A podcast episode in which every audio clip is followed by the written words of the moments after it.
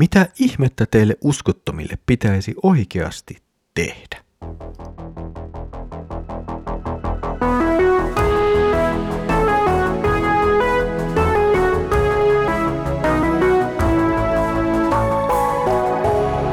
Kirjoitusten pauloissa. Tervetuloa taas mukaan Kirjoitusten pauloissa Raamattu-podcastin pariin. Minä olen Mikko ja katselen teidän kanssanne nyt profeetta Hosean kirjan jakeita. Edellisellä kerralla luimme toivorikkaita sanoja siitä, miten Israelin kansalle ja myös meille on tie auki takaisin Jumalan yhteyteen. Näemme myös vilauksen ylösnousemuksesta. Tänään tunnelma taas vaihtuu hyvin hyvin nopeasti. Jumala kääntyy kertomaan jotakin siitä, mitä Jumala näkee Israelin elämän, miten hän näkee sen olevan väärin. Luemme nyt Hosean kirjan kuudennen luvun jakeet neljästä yhteentoista. Mitä minun pitäisi tehdä sinulle Efraim, mitä sinulle Juuda? Teidän uskollisuutenne on kuin aamupilve, kuin kaste, joka kohta haihtuu. Siksi olen lähettänyt profeettani lyömään teitä. Olen lähettänyt sanani, sanan, joka surmaa. Minun oikeuteni on kirkas kuin valo. Uskollisuutta minä vaadin, en uhrimenoja. Jumalan tuntemista, en polttouhreja. Te rikoitte liiton Adamissa, olitte siellä minulle uskottomia. Kileadon pahantekijöiden kaupunki täynnä veritöiden jälkiä. Papit ovat kuin rosvojoukko, joka on asettunut väijyksiin. He tekevät murhia siikemin tiellä. Heidän tekonsa ovat iljettäviä. Israelin heimon keskuudessa olen nähnyt tapahtuvan kauheita.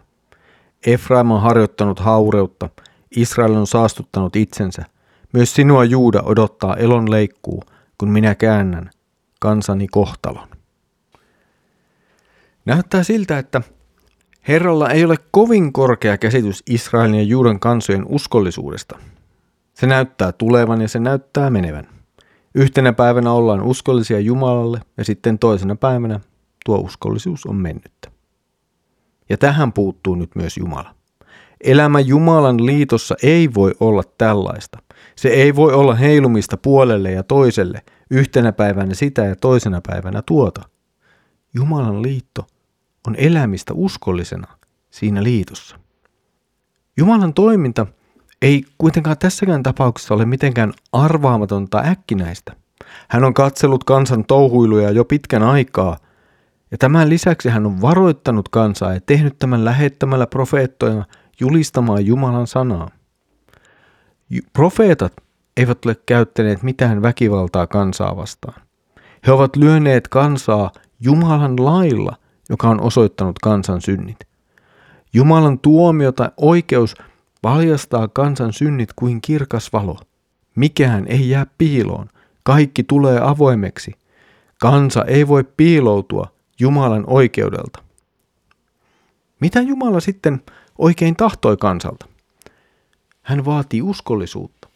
Ja tämä on teema, joka on toistunut nyt Hosean kirjassa ja myös Hosean oman elämän kautta, mutta se esiintyy teemana myös muilla profeetoilla. Uhrimenot voi tässä varmaan ymmärtää jopa lähes Jumalan lain mukaan vietetyiksi uhreiksi. Mutta pelkkä näennäismuodollisesti lähes oikein hoidettu Jumalan palvelus ei miellytä Jumalaa eikä ole hänen silmissään oikein. Jos humalalle halutaan antaa uhreja, niin ne täytyy sitten olla oikeita uhreja ja toimitettu Jumalan lain mukaan. Jumalan vaatimus ja tahto on uskollisuus Jumalan liitolle ja sitä kautta myös Jumalan oikea tunteminen. Nyt tämä ei toteudu Israelin elämässä, ja ilmeisesti myös Juudan kohdalla tässä on vakavia ongelmia. Profeetta Hosea mainitsee kolme kaupunkia tai paikkaa, jossa on tapahtunut tai tapahtuu kauheita asioita. Adam on ilmeisesti kaupunki Jordanin virran varrella.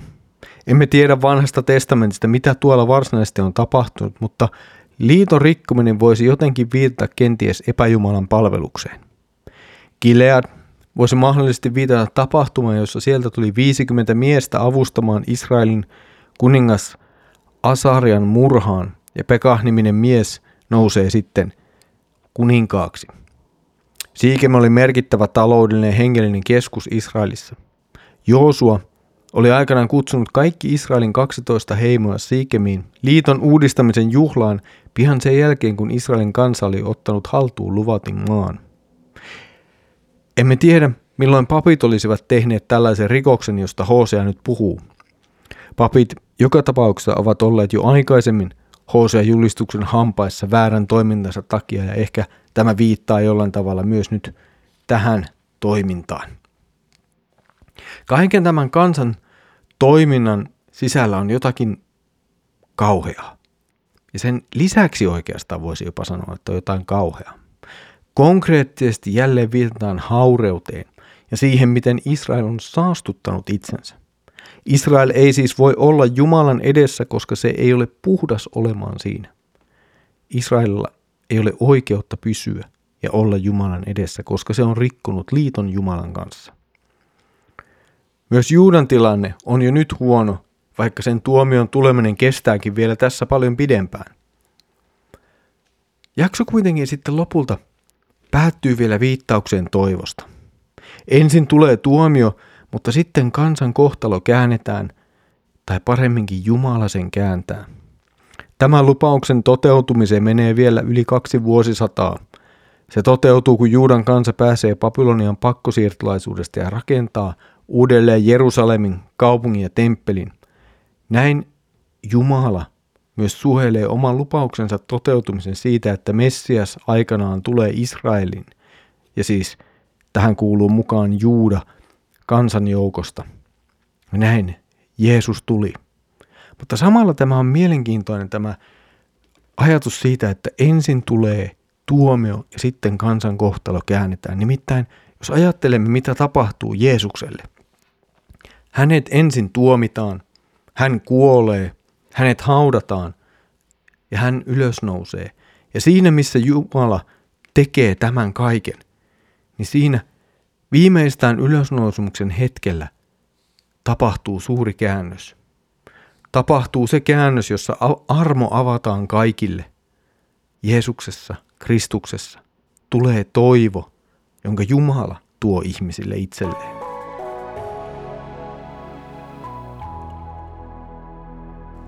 Jumala lähetti profeettansa julistamaan omaa tahtoaan Israelin kansalle.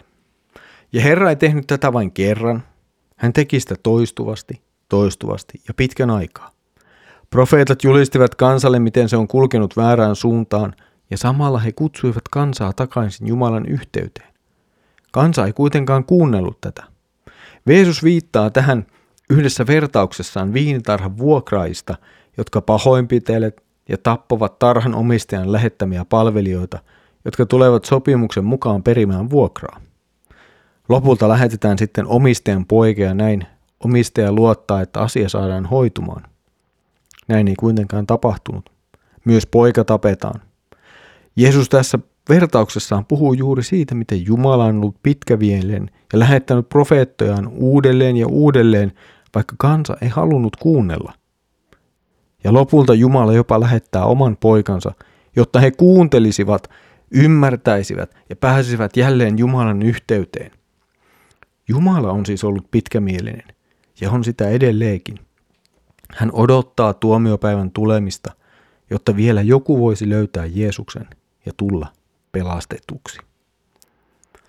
Tässä oli tämänkertainen kirjoitusten pauloissa Raamattu podcast.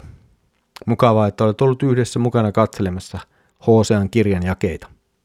Seuraavalla kerralla saamme katsella edelleen Jumalan kovia tuomion sanoja kansaa kohtaan. Siitä siis seuraavalla kerralla.